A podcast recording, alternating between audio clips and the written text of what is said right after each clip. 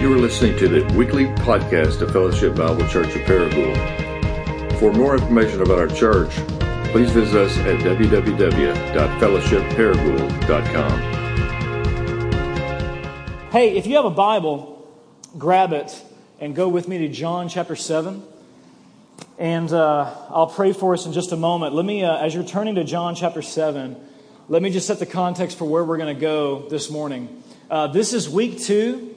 Uh, in a new series that we have titled The Rumors of God. And so the essential question that we're asking in this series is, where is the life that God has promised in His Word? So I, I don't think it's hard for us in a religious context like this to, to, to assume that most, if not all of us, have heard rumors about this life. We've heard rumors about this God. We've heard rumors about how He loves, how He's gracious, how He saves, how He satisfies, how He heals, how He raises the dead, how He's making all things new. We've heard the rumors. And yet if we're honest with ourselves, we struggle to experience that as a reality in our lives. And so uh, we want to tackle that in this series. And our hope is that the rumors that you've only heard about, about this God, would go from rumor to reality in your life. And that you would actually begin to experience personally the loving presence of God and the life that He's created for you in Jesus. And so that's our hope in this series. And what I want to do this morning is I want to talk about one of these rumors from John chapter seven. And we're going to focus specifically on uh, verses thirty-seven through thirty-nine. So if you'll look with me, John chapter seven, verses thirty-seven through thirty-nine. And uh, Jesus, actually John speaks first. John says this. On the last day of the feast, the great day, Jesus stood up and He cried out. And this is what He says. If any of you are thirsty, anybody thirsty? If any of you thirst, let him come to me and drink.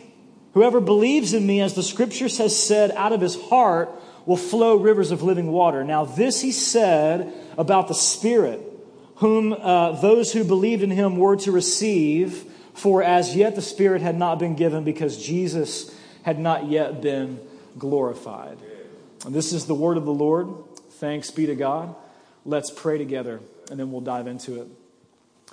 So Father, uh, it's, it's not an accident, it's not a coincidence that we find ourselves gathered here in the crossing this morning.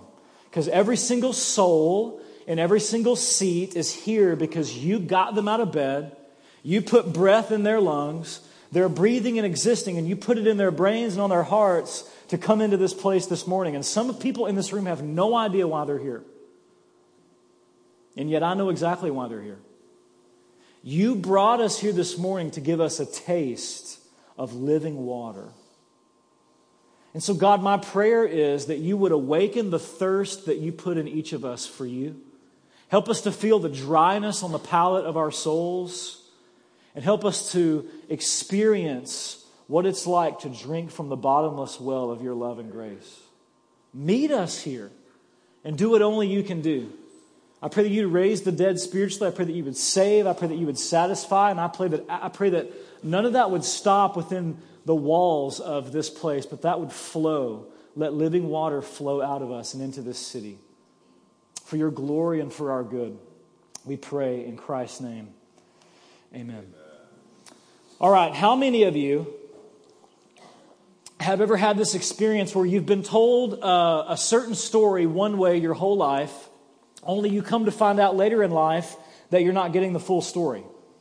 Um, we've all we all have that crazy person in the family who tells really tall tales, and then you you you grow. Oh, this person, you, uh, you raise your hand. That is you in your family. Great, um, and then. You uh, tell really tall tales, and then uh, you realize as an adult that they're full of it, right? Like maybe there's an original nugget of truth somewhere, but they've taken significant liberties with the story. Have you ever had that happen to you? Because I had that experience happen to me this week with my favorite storyteller of all time as a kid, and I would assume he's probably your favorite storyteller of all time. His name is Walt Disney. Okay, uh, my favorite story as a kid was Walt Disney's Pinocchio. Raise your hand if you're familiar with Walt Disney. There it is right there, nineteen forty, baby. Walt Disney's Pinocchio. Um, I loved this story as a kid, and I'm not the only one. Many believe this is the greatest film Disney ever made, uh, one of their highest-grossing films. Uh, the, the, the theme song, When You Wish Upon a Star, this film was so popular, they made the theme song uh, from this film, the theme song for all of Disney. So take that, Frozen. Uh, Pinocchio, Pinocchio wins all day long. It's a better story. It's a better film, better animation, even though it lacks all the bells and whistles. Uh, Pinocchio, one of my favorite stories ever as a kid. So just to just to recap our memory here, Pinocchio is told through the eyes of his conscience, Jiminy Cricket. And Jiminy Cricket tells a story about uh, an old woodcarver named Geppetto, who more than anything else in the world dreams of having a son. He desperately longs for a son. He believes that that will complete his life. That will satisfy his soul. That will make him happy. And so in desperate pursuit of his dreams, he does something a little weird. He carves a puppet out of wood, names it Pinocchio, and then he wishes upon a star that this Pinocchio would come to life and be the son that he's always longed for. And so he does. He wishes upon a star one night, and then the next morning he finds that this blue fairy uh, has come into his home, breaking and entering, Um, and comes into his home, and sure enough, he's turned Pinocchio into a real boy. Only he's not like really fully human yet. He's like a half human, half puppet crossbreed. Uh, why my parents ever let me watch this, I have no idea.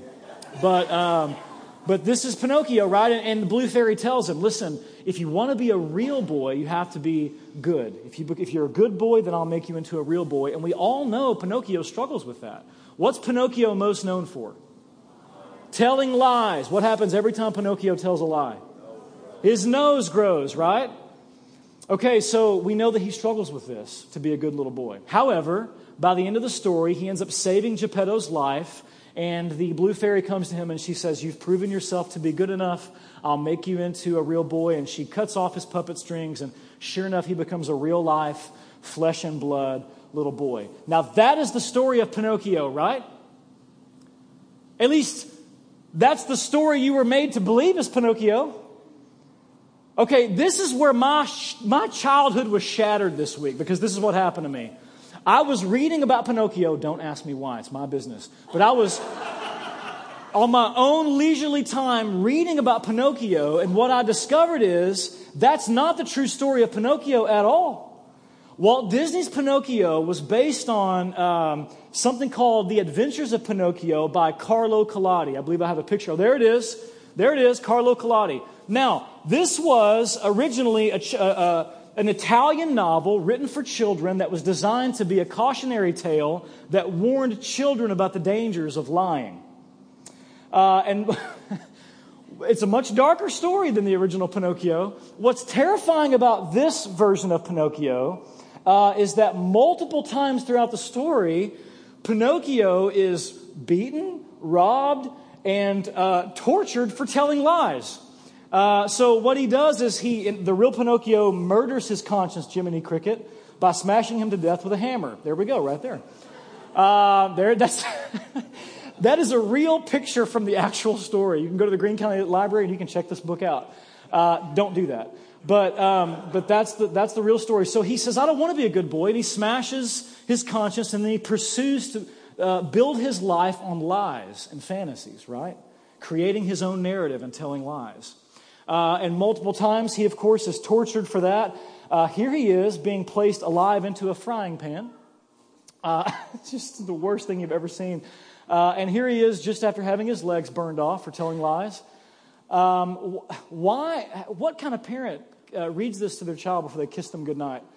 I have no idea. Uh, remember, Johnny, this is what happens when you tell lies.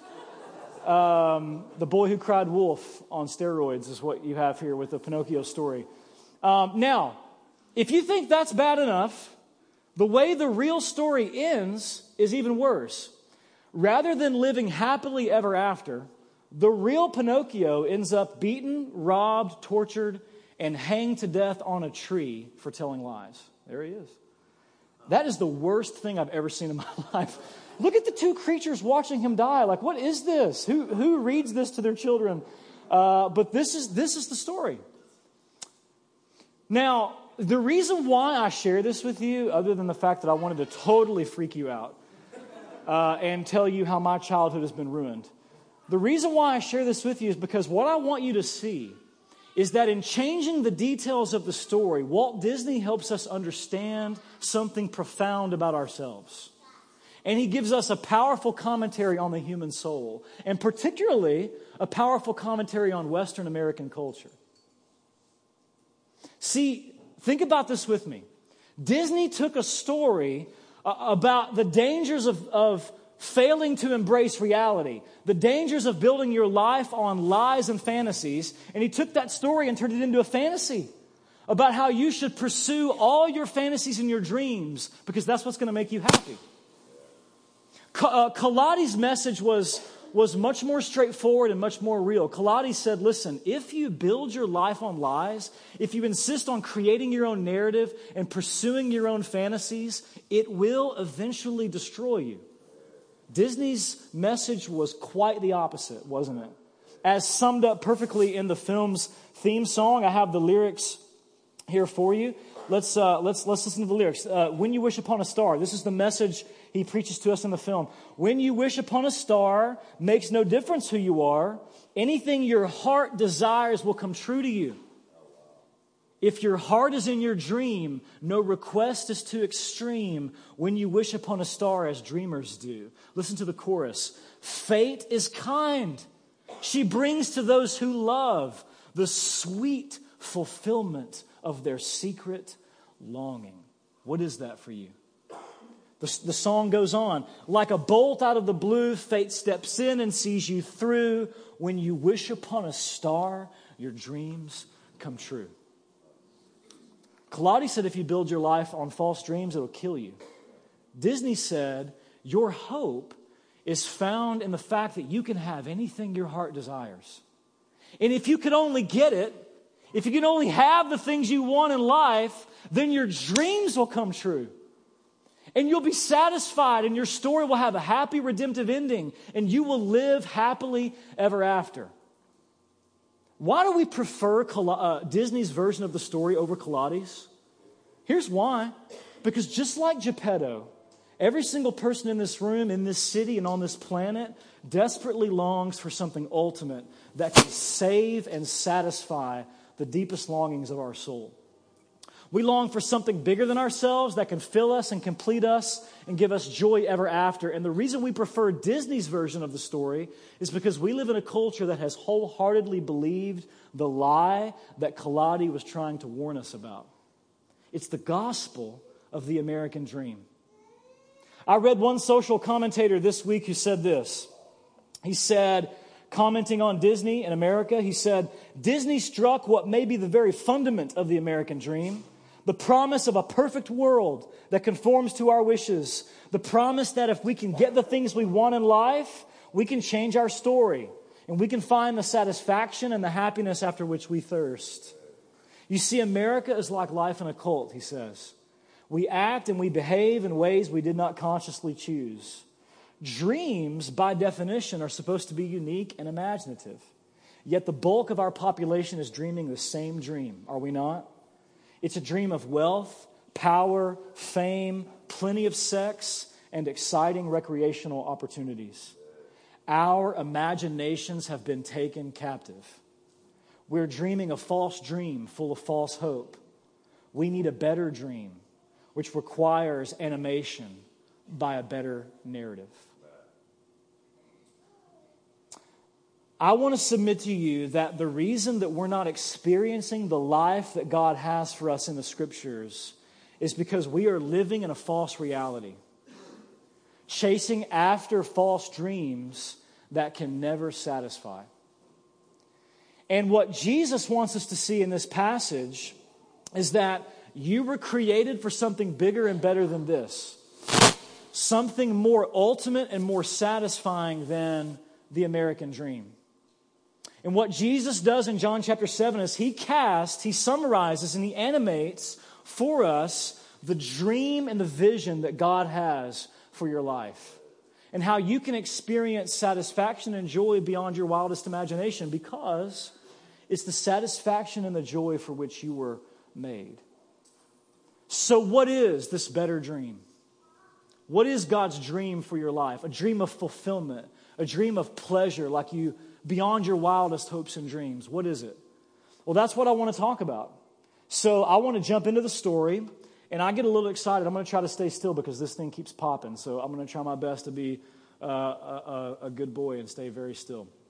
Um, here's what I want to do. Let's jump into John chapter seven, and let's talk about this together. What's the story that Jesus is narrating that you were meant to live and experience? Okay, John seven, we'll start in verse thirty-seven, and I want you to read the text with me. He, uh, Jesus says this, um, on the last day of the feast, the great day, Jesus stood up and he cried out, if anyone thirsts, let him come to me. Nowhere else. Let him come to me and drink. Okay, in order for us to understand this dream that Jesus is painting for you, we need to do the work to insert ourselves into the narrative. So I want you to come with me. We're going to leave Pruitt Street for just a second, and we're going to jump into the world that Jesus is in, and I want you to imagine yourself in this narrative. Okay, so uh, imagine yourself at this feast with Jesus. We saw back in John chapter seven that Jesus is at this feast called Uh, the Festival of Booths. Uh, and we're in the perfect time right now to imagine ourselves at this feast, because this is the Jewish harvest festival celebrated at the end of September and the beginning of October. So it, it shouldn't be very hard for us to imagine ourselves. Imagine you're at this feast. It's the first week of October. You're at this feast with Jesus. You're at this party with Jesus. Everybody's eating and drinking and celebrating to their fill. And then all of a sudden, Jesus hops up on a table and he claps his hands and he says, hey, everybody, let me get your attention for just a second. I know we're having a good time, but let me get your attention. I have a question I want to ask. Is anybody in the room thirsty? Jesus says. Now, am I the only one in this room who finds that a strange question?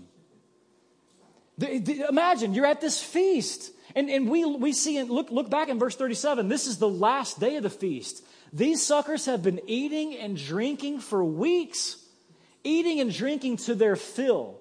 And Jesus stands up and says, anybody parched? Can I get anybody a, another drink? A different kind of drink. And of course, if we're really going to try to imagine this dream that Jesus is casting for our lives, we have to ask ourselves, we have to put the question to ourselves, which Jesus wants to do this morning for you. How many of you in this room are thirsty? Thirsty for something more. See, that's that's what that's the brilliance of what Jesus is trying to communicate to us in this moment.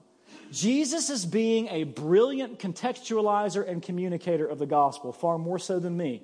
Because what Jesus is doing, imagine you're at this feast, everybody's eating and drinking, and Jesus is uh, using a physical condition that describes all of us. We are hungry and thirsty people. If you don't eat and you don't drink, you will die. You will not have life. And Jesus is using that condition to describe a much deeper reality about your soul. You are thirsty for something. You are spiritually thirsty, Jesus says. Everybody's eating and drinking. And Jesus says, hey man, that's good. All that came from my Father. That's all, that's all good stuff. Enjoy it to the fullest. But let me have your attention for just a moment. Do you realize that you were created for something bigger and more fulfilling than that? Do you realize that at the bottom of the belly of all of your cravings and all of your longings and all of your dreams is a rumbling hunger and a deeper thirst that nothing in this world can satisfy? It's a thirst that drives you. It dictates your dreams and your desires and everything you do. Anybody in the room thirsty, Jesus says?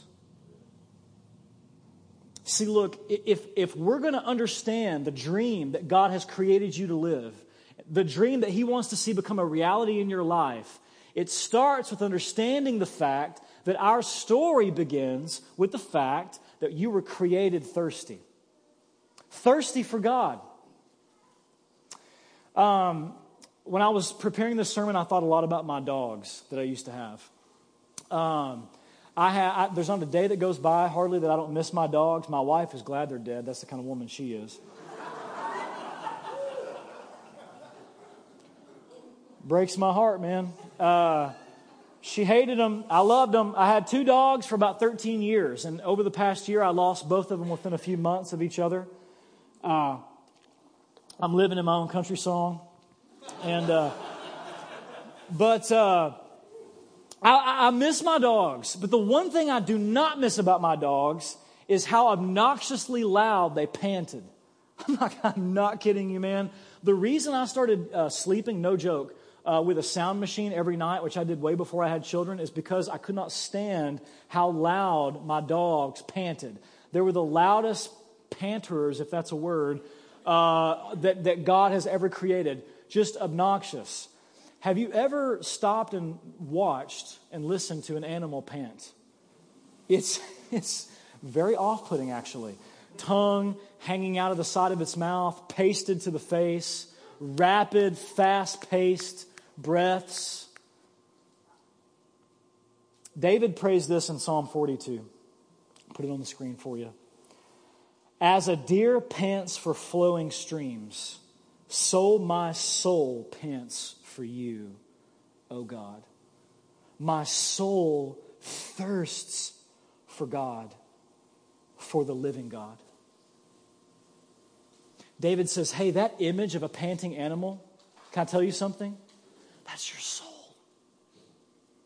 See, we miss this about ourselves because we're neurotically busy and we're so consumed and our lives are so cluttered with so much stuff. David says, listen, if you dare for one moment slow down and stop and get still and pay attention to what's happening in your soul, you know what you'll hear? Panting. Desperate panting. As a deer pants for flowing streams, so my soul pants for you, O God. You want to know why I struggle to experience the satisfaction that Jesus offers, the living water and the life that he offers, the dream that God's created for me? You want to know why I struggle to experience it? It's the same reason you struggle to experience it.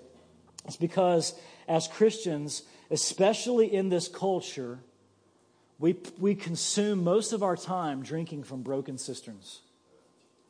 We spend the vast majority of our time drink, drinking from broken cisterns. Here's what God says in his word in Jeremiah chapter two. You don't have to turn there. I'll put it on the screen for you. Jeremiah, Jeremiah two, verse eleven. Has a nation changed its gods even though they are no gods? Have we dreamed up our own realities, he says? Uh, my people have changed their glory for that which does not profit. Be appalled, O heavens, at this. Be shocked. It's interesting that God appeals to the rest of creation and says, can you believe what my people have done? And he goes on and says, be utterly desolate, declares the Lord. For my people have committed two evils. Here we go. Number one, they have forsaken me, the fountain of living waters. And number two, they have hewed out cisterns for themselves, broken cisterns that can hold no water. See, this is the place where our dream gets shattered and crashed. The dream God created us for, the dream that we were originally designed for, to, to quench our thirst in God, to be satisfied in Him. This is where the human story goes tragically wrong. We were created to thirst after God, and yet He says what we have done is we have all turned away from God, the fountain of living waters, and we have created our own water sources, God says, that we look to to save and satisfy and sustain us. You want to know what God says to us? The only problem that you seem to be missing is that those things can never quench your thirst because those things cannot hold water.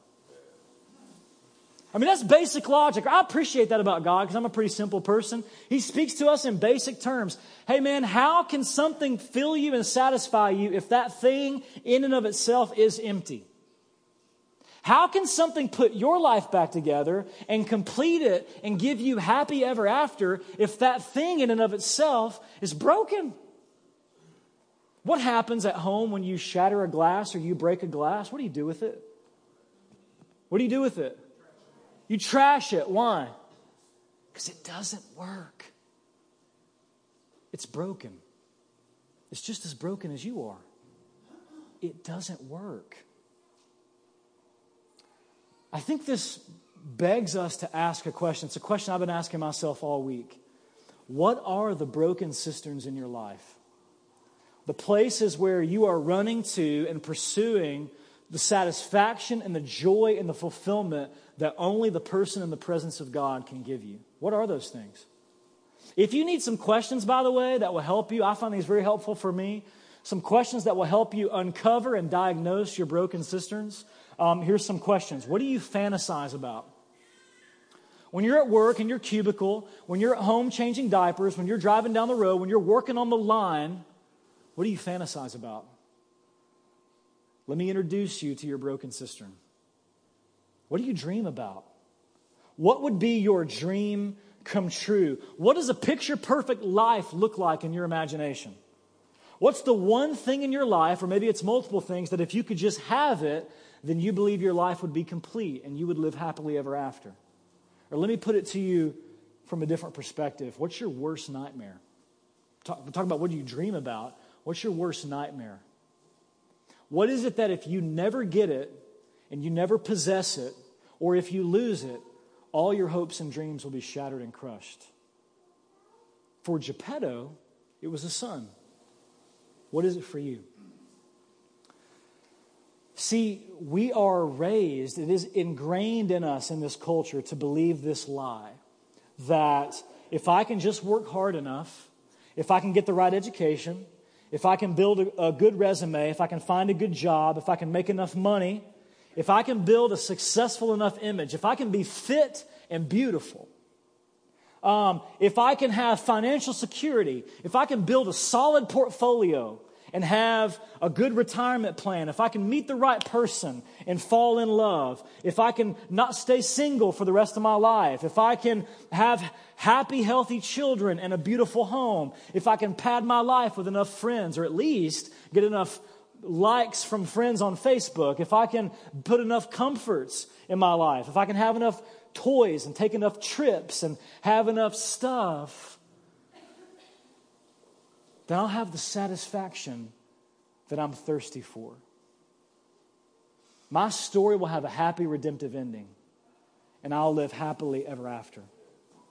Let me tell you something. You don't have to be a Christian. You don't have to be filled with the Spirit of God. You don't need Jesus to tell you that those are broken cisterns and that's a broken dream. You only need your own life experience to tell you that that will never work. That's why it's never enough. That's why you have to constantly consume more, because it doesn't work. Listen, man, I read another social commentator this week who talked about how There's, it doesn't matter how much stuff you want to consume, how much comfort you want to pad your life with, how much entertainment and sex and food and all that that you can consume yourself with, it's never enough to satisfy.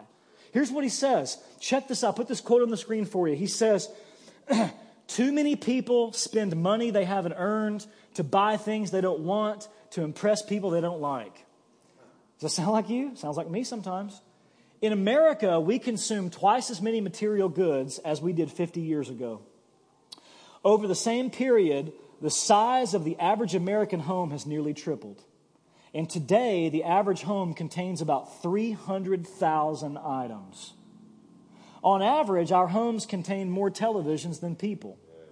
And the U S Department of Energy reports that due to clutter, twenty-five percent of the two-car garages don't have, uh, don't have room to park cars inside. And another thirty-two percent have room for only one vehicle. That's why when you drive by my house, you always see my truck in the driveway. Home organization, the service that's trying to find places for all our clutter, is now an eight billion dollars industry, growing at a rate of ten percent each year. And still, one out of every ten American households rents off-site storage, fastest growing segment of the commercial real estate industry over the past four decades. Am I the only person in this room who, when I get very still, I often feel this cracked, dryness, parched feeling in my soul? And how there's, it doesn't matter how much stuff I consume, I cannot seem to fill that void. And I cannot seem to satisfy that thirst. Because you were created for something bigger and better than this. You want to know what scares me and keeps me up at night? uh, the fact that some of you in this room would say, you know what, dude, I have all that stuff. All that stuff you're talking about, I have. I've achieved my dreams. I'm living the dream. I have all that stuff in my life, and I would say that my life is pretty good. No, listen, you know what C S Lewis would say about your life? He would say your life is actually not good. It's you're in a dark spot. You're actually, your problem is you're far too easily pleased. Lewis, here's a quote from Lewis. He says, it would seem that our problem is not that our desires are too weak, uh, are too strong, but they're too weak. We are half-hearted creatures, fooling about with drink and sex and ambition when infinite joy is offered us. Like an ignorant child who wants to go on making mud pies in a slum because he cannot imagine, he cannot dream what is meant by the offer of a holiday at sea. We are far too easily pleased. That's my biggest problem. Lewis says if you stop long enough and you pay attention, you'll hear this desperate thirst. And you'll realize that drinking out of broken cups can never satisfy. I can't help it. I know, I know it's a lot of quotes. It's also Lewis who said, if I find in myself a desire which no experience in this world can satisfy, the most probable explanation is I was made for another world. A better dream.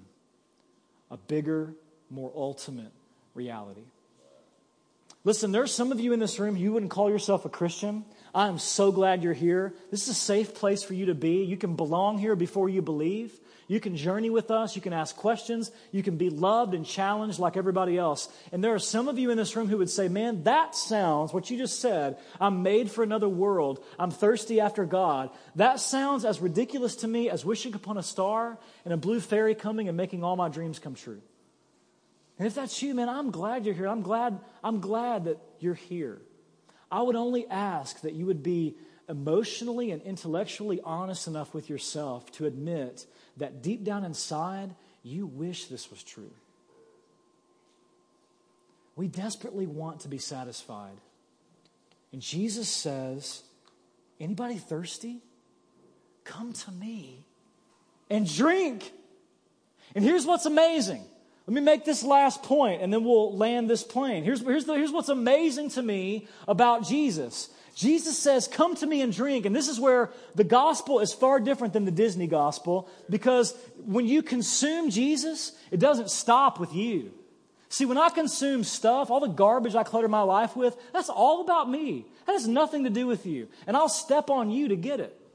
When you consume yourself with Jesus, you cannot contain Jesus. And the very life of Jesus will flow out of your life into the lives of other people, and it will transform the world. That's God's vision for your life, by the way.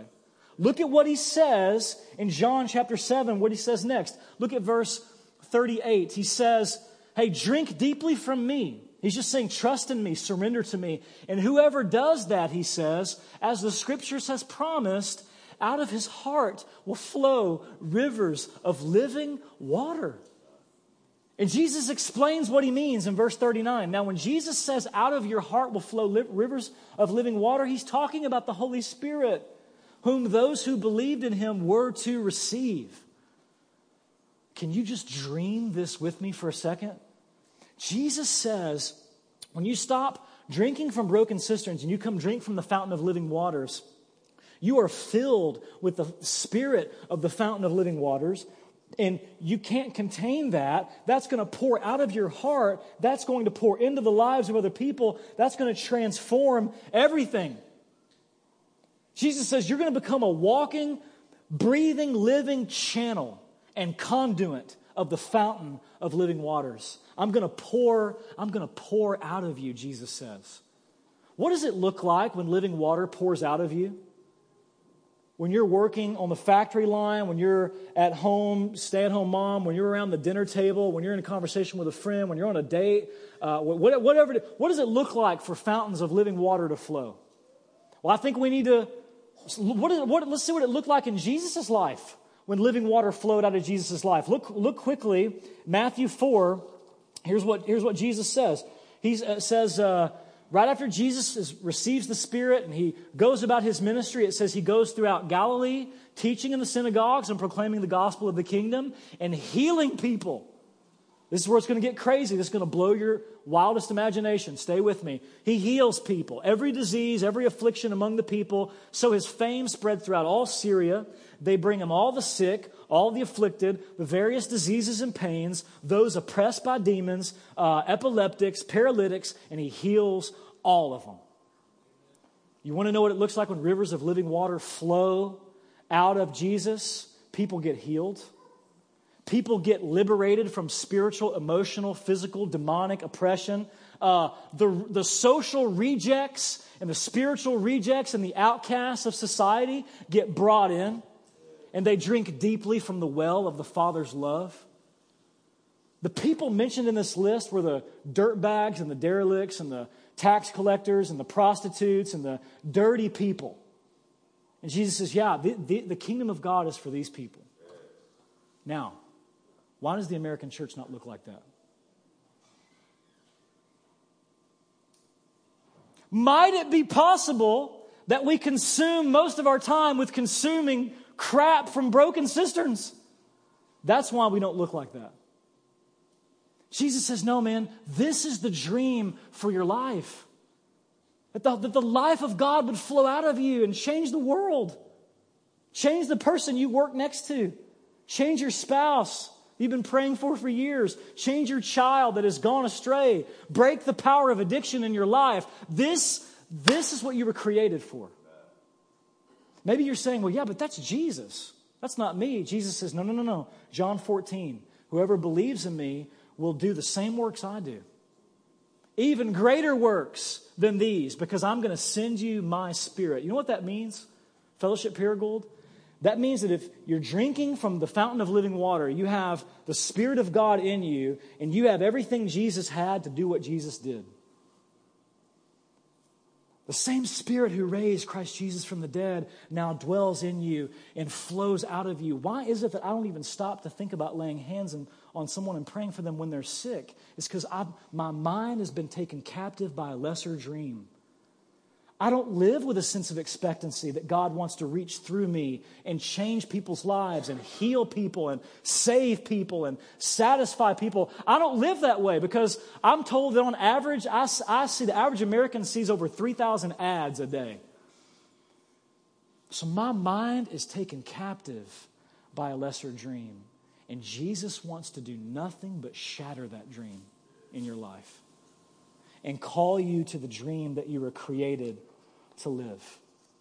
And here's the deal. If you're not consuming it, it won't flow out of you. And the inverse is also true. Whatever you're consuming will flow out of you. If you live for the American dream, you know what's going to flow out of you? Anxiety, because you can't control any of that stuff. If you live for money, sex, image, health, wealth, beauty, if you live for all that stuff, you know what's going to flow out of you? Anger, resentment, entitlement, disappointment, despair. Because all that can be taken away from you like that. And in the end, it will be taken away from you. See, I hate to break it to you, but Disney lied to you. And the American dream lied to you. We need to listen to Collodi for just a second, because if you build your life on lies and fantasies and pursuing your own dreams and having whatever your heart wants, it's not going to end well for you. Jesus says, if you're thirsty, come to me and drink. And he's made that possible for us. You want to know how? He poured out his life for you. Living water pours out for you. Jesus didn't hold this in. It's too good of news to hold in. No, he came to share it with you. He pours his life out on the cross. See, unlike Pinocchio, who's beaten, robbed, kidnapped, and hanged to death on a tree for being a liar, Jesus is kidnapped, robbed, and hanged to death on a tree for telling the truth. And he did it to actually bring you